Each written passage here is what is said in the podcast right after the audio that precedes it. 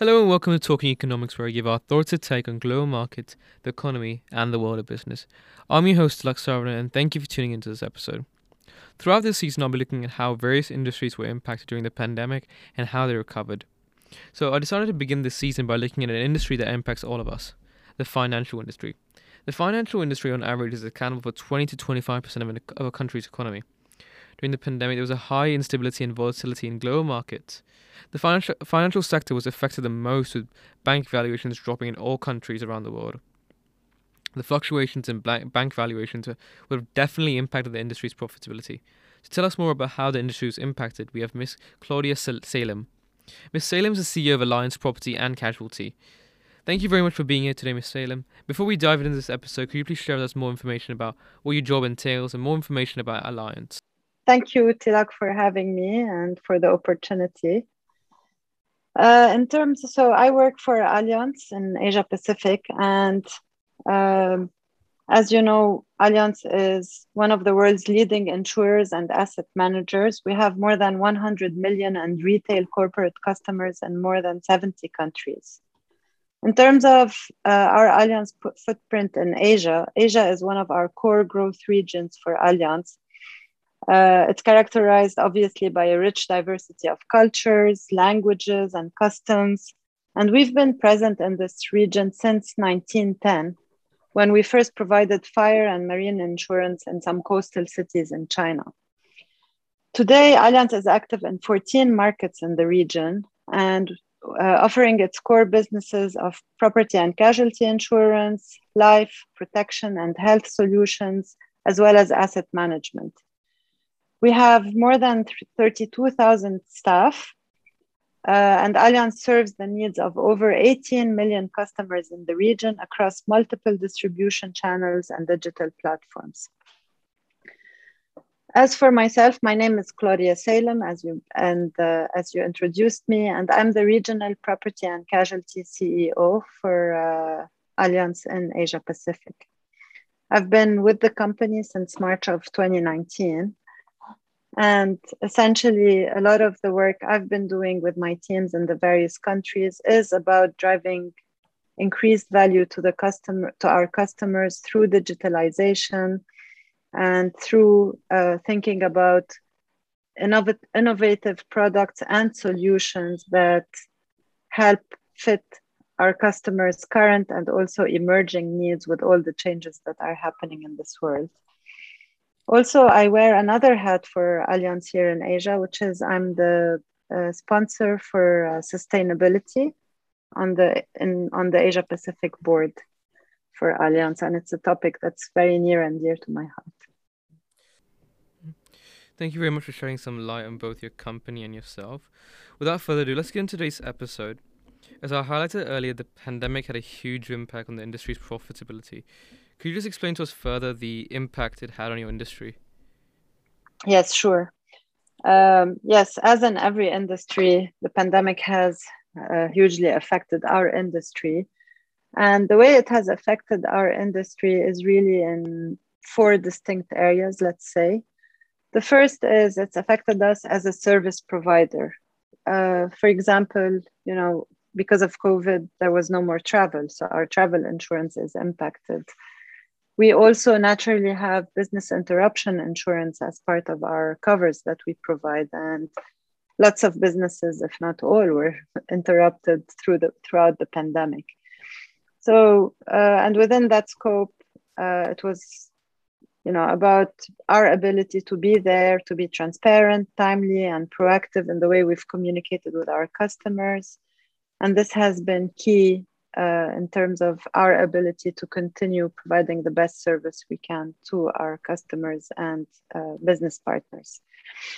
The second way that we've been affected is as a corporate citizen. Uh, we've been trying to help communities in terms of giving access to vaccines where we can.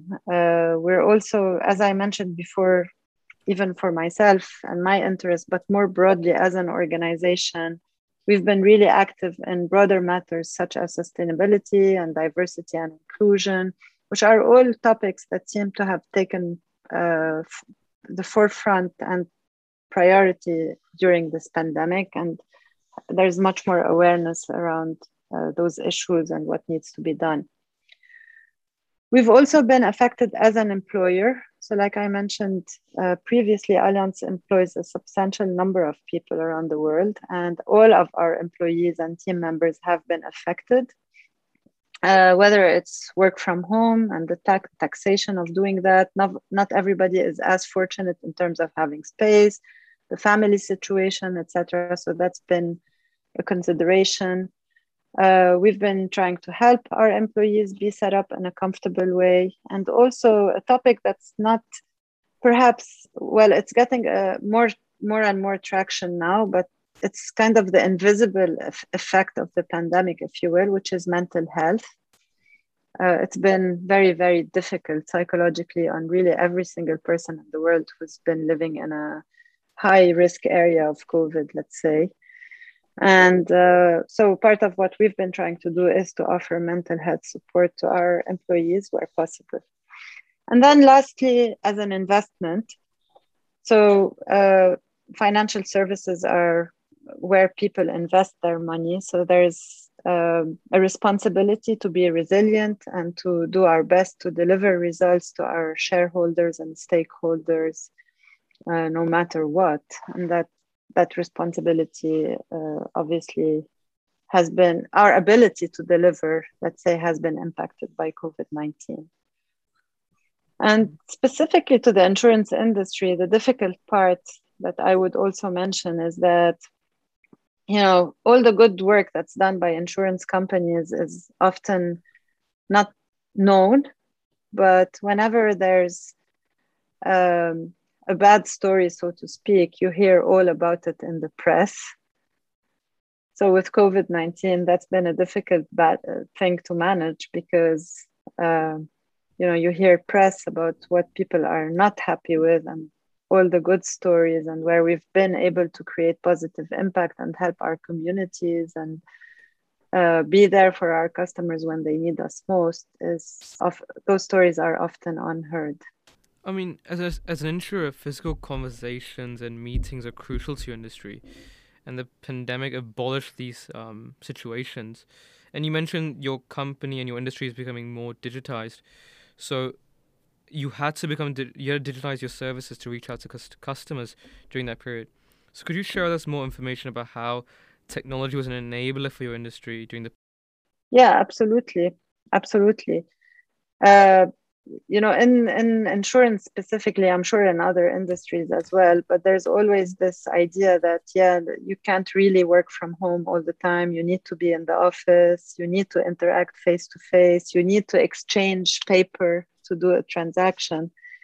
But my view of the reality is that we were really able to switch to a online model almost with without a glitch let's say uh, and I think this has been a lesson to everybody in terms of the art of the possible when when really there's a need and you have no other choice. So, uh, you know, I, I should caveat that by saying it's not been as comfortable for everybody, but I think, you know, face to face meetings have been replaced by uh, Zoom and WebEx and uh, Blue Jeans and a variety of other collaboration platforms and you know for and for us even even when face-to-face meetings and travel was possible mostly when we had calls with colleagues and customers in other countries i think typically what we would do is we would do phone conference calls mm-hmm. with phone only and i think for example that's one thing that we would certainly carry forward is you know it's much better when you put your video on and you see each other face to face. And it doesn't replace human contact of course don't get me wrong but it really does that. In terms of digitalization again most companies in the financial services industry have been building up digital capabilities and some of the challenges have been really in the adoption of those because uh, in some cases it might be agents in some cases it might be end customers. They would themselves prefer to interact face to face or to you know work together to get the, that paper copy. And I think COVID uh, created uh, a necessity to use those digital tools and forced a change that would have otherwise been difficult. But once people went through the change process, I think the feedback we've been getting from everybody is they think it's much more practical, much more efficient, much easier to do business. So that leads me to think that a lot of those changes will stick. We won't go to a completely non human interaction, it's against the nature of people and humans. But I think certainly there's more acceptance now that the hybrid model is a good thing. I mean, there's been a lot of conversations about how this new th- trend of work from home is here to stay, and you mentioned your your company is more efficient in that in this digitized manner. So, post the pandemic, will you still be as reliant on technology? Yes, absolutely. I think mm-hmm. technology is here to stay. There's no question about that, and I think most industries and most companies, based on what we're reading and what we're hearing, will go to a hybrid model. Uh, like I mentioned before, I don't believe that uh, eliminating the face to face and the human interaction is the way to go. There's so much benefit from having a dialogue and being there and having also the opportunity to get to know people you're doing business with and working with and building that relationship because that builds trust and trust breeds better discussions around business and around you know having the right outcome for all parties and ultimately for the services provided to customers, etc. So that piece will always be there. However, I think there's also lots of merits and benefits of being able to retain a hybrid model where people get to work from home if they have meetings, let's say, which are mostly with people overseas. Like, for example, uh, for myself and my team, we have a regional job. So a lot of the work we do is with other countries, which, anyways, whether you're in the office or at home, you're doing uh, via technology. So, technology definitely is here to stay. And I think we will learn how to leverage it better in a way that actually I would probably max- maximizes business value, but also improves the employee value proposition in terms of having more flexibility around where you work, the times you work, etc. You mentioned earlier how the industry was impacted during the pandemic. So it leads me to ask a natural question on how the, how has industry responded to COVID-19 and how effective has it been? Well, the way we've responded is kind of aligned to the areas where we've been impacted that I shared with you. For example, we've been impacted in uh, and the services that we've provide. And the the golden rule of response is to be proactive, to reach out to our customers, to explain to them how, where their coverages are, what are their rights, to be able to, you know, be there, be there for them in terms of paying out claims or whatever else if it is within our responsibility. But uh, whether it is or not, for example, within their area of cover, to help them in any way we can, whether through information, through assistance, services. So uh, I think that that is one of the key areas of response, so to speak. The other uh, thing is in how we support our uh, employees. So I mentioned before mental health support, uh, conscious activities and actions around uh, trying to maintain team morale. There's different ways of team building and team bonding and team communication when you're doing it over Zoom versus in person, but you can always find ways, etc. Being uh, more aware at a global level as a corporate citizen and you know whether it's within covid itself and what we can do in the different communities in which we operate or also other uh, tangential topics, so to speak, or related topics that are now more at the forefront because people realize that this stuff is real and it can happen, and most likely it will happen more often because the world is the world is so interconnected and so glo- so globalized. So being a, a leader in that space and trying to do the right thing, which is often good for business.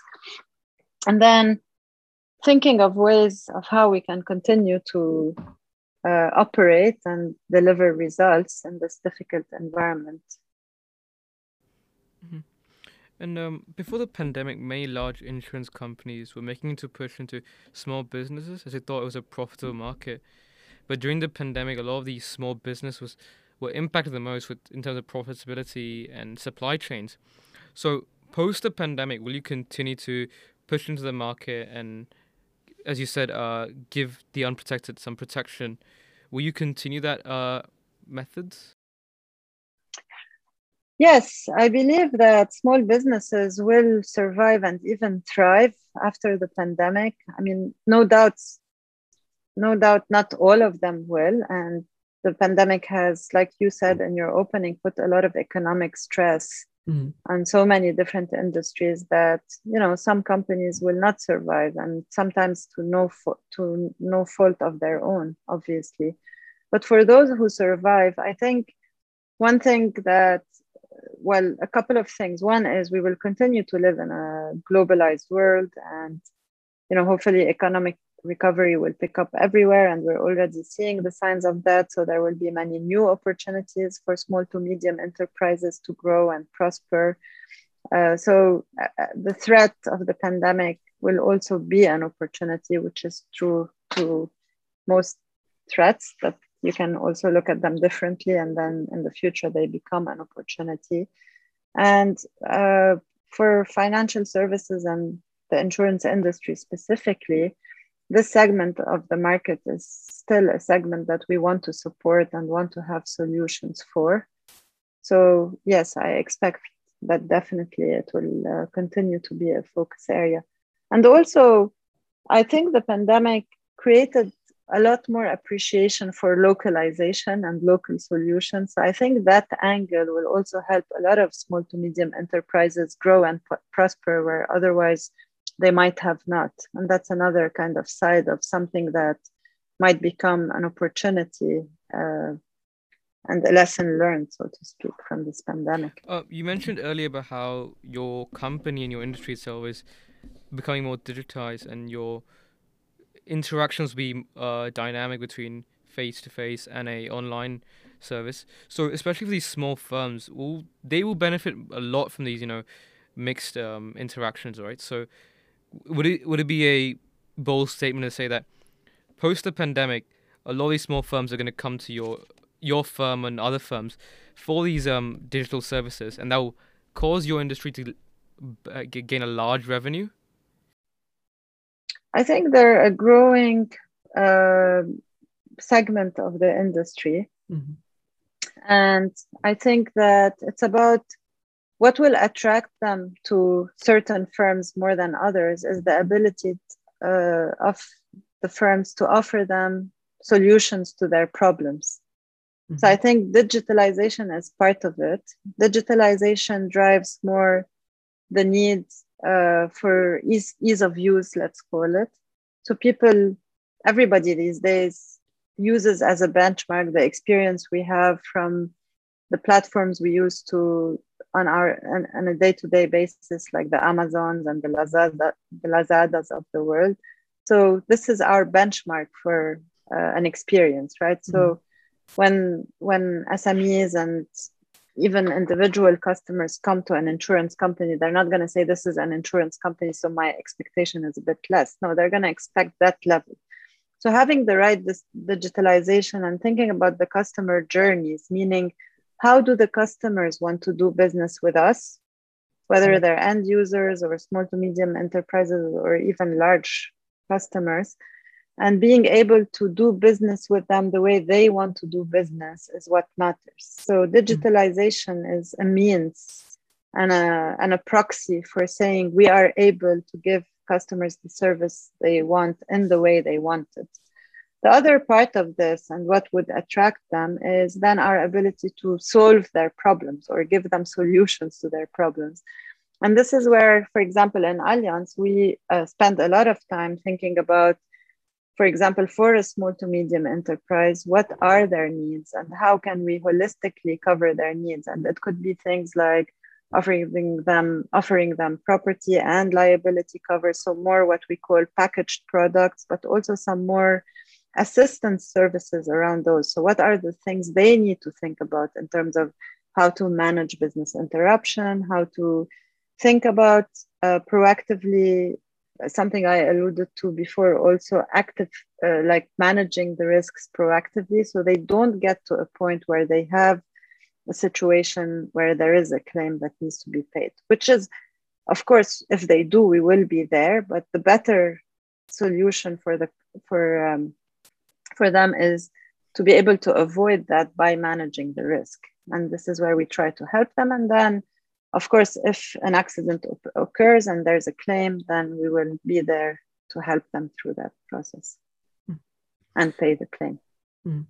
You mentioned earlier the impact your industry had on the environment and how you are a the, the entire issue about uh, climate change is very close to your heart and for your company. So, what are the long term trends that will emerge post the pandemic, especially in terms of in regards to um, climate change and the environment?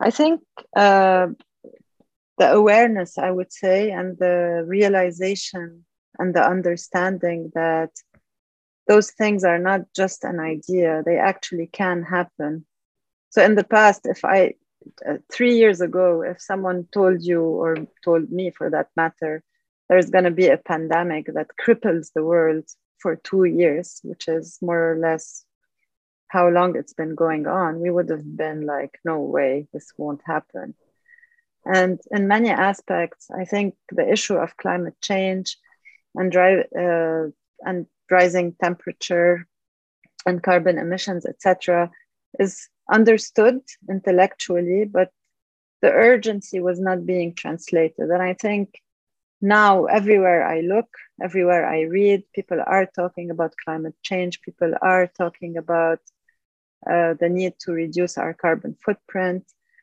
And uh, so, net net, for me, the problem is, is quite clear, let's say we need to keep the rise in temperature in the world to less than 1.5 degrees, which is per the Paris Agreement. And to do that, we need to make sure that we do a series of things. One of them is not to cut forests anymore because trees sequester carbon the most. Number two is to reforest when where we can.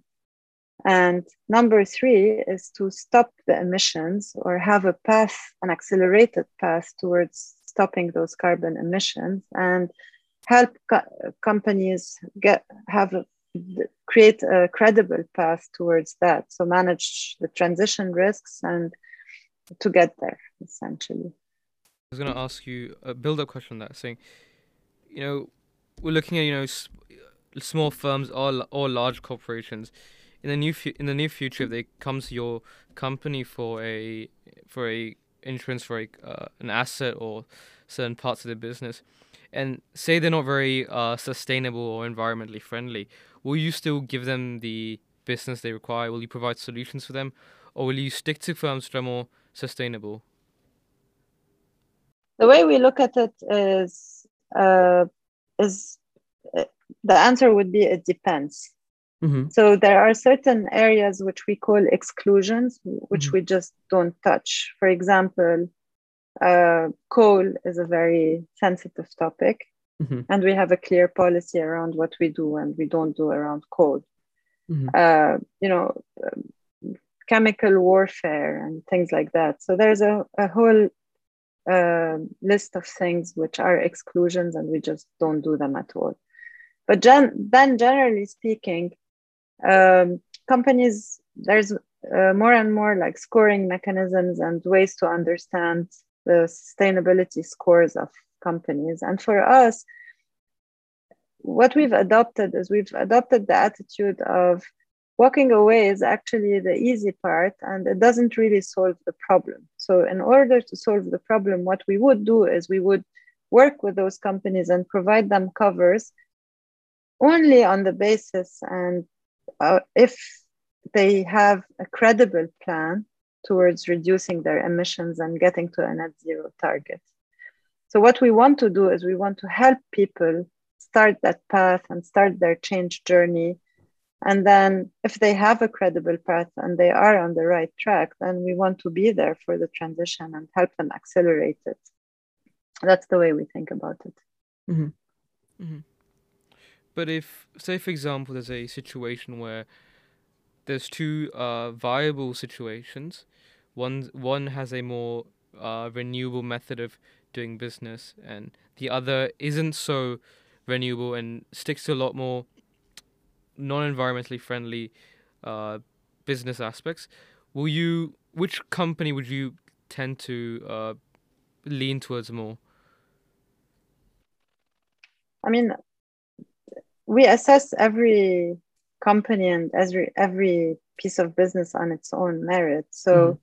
the company that is using renewable methods and mm. that's not a problem. They're already on the right track and we'll mm-hmm. happily cover them. Mm-hmm. But then for the other company, like I said, we think it's our duty to work with them and say, look, we will cover you if you can create a credible plan towards reducing your emissions all the way up to a net zero, etc. So we will try first to work with them mm-hmm. and to help get them to a better place, so to speak. Mm-hmm.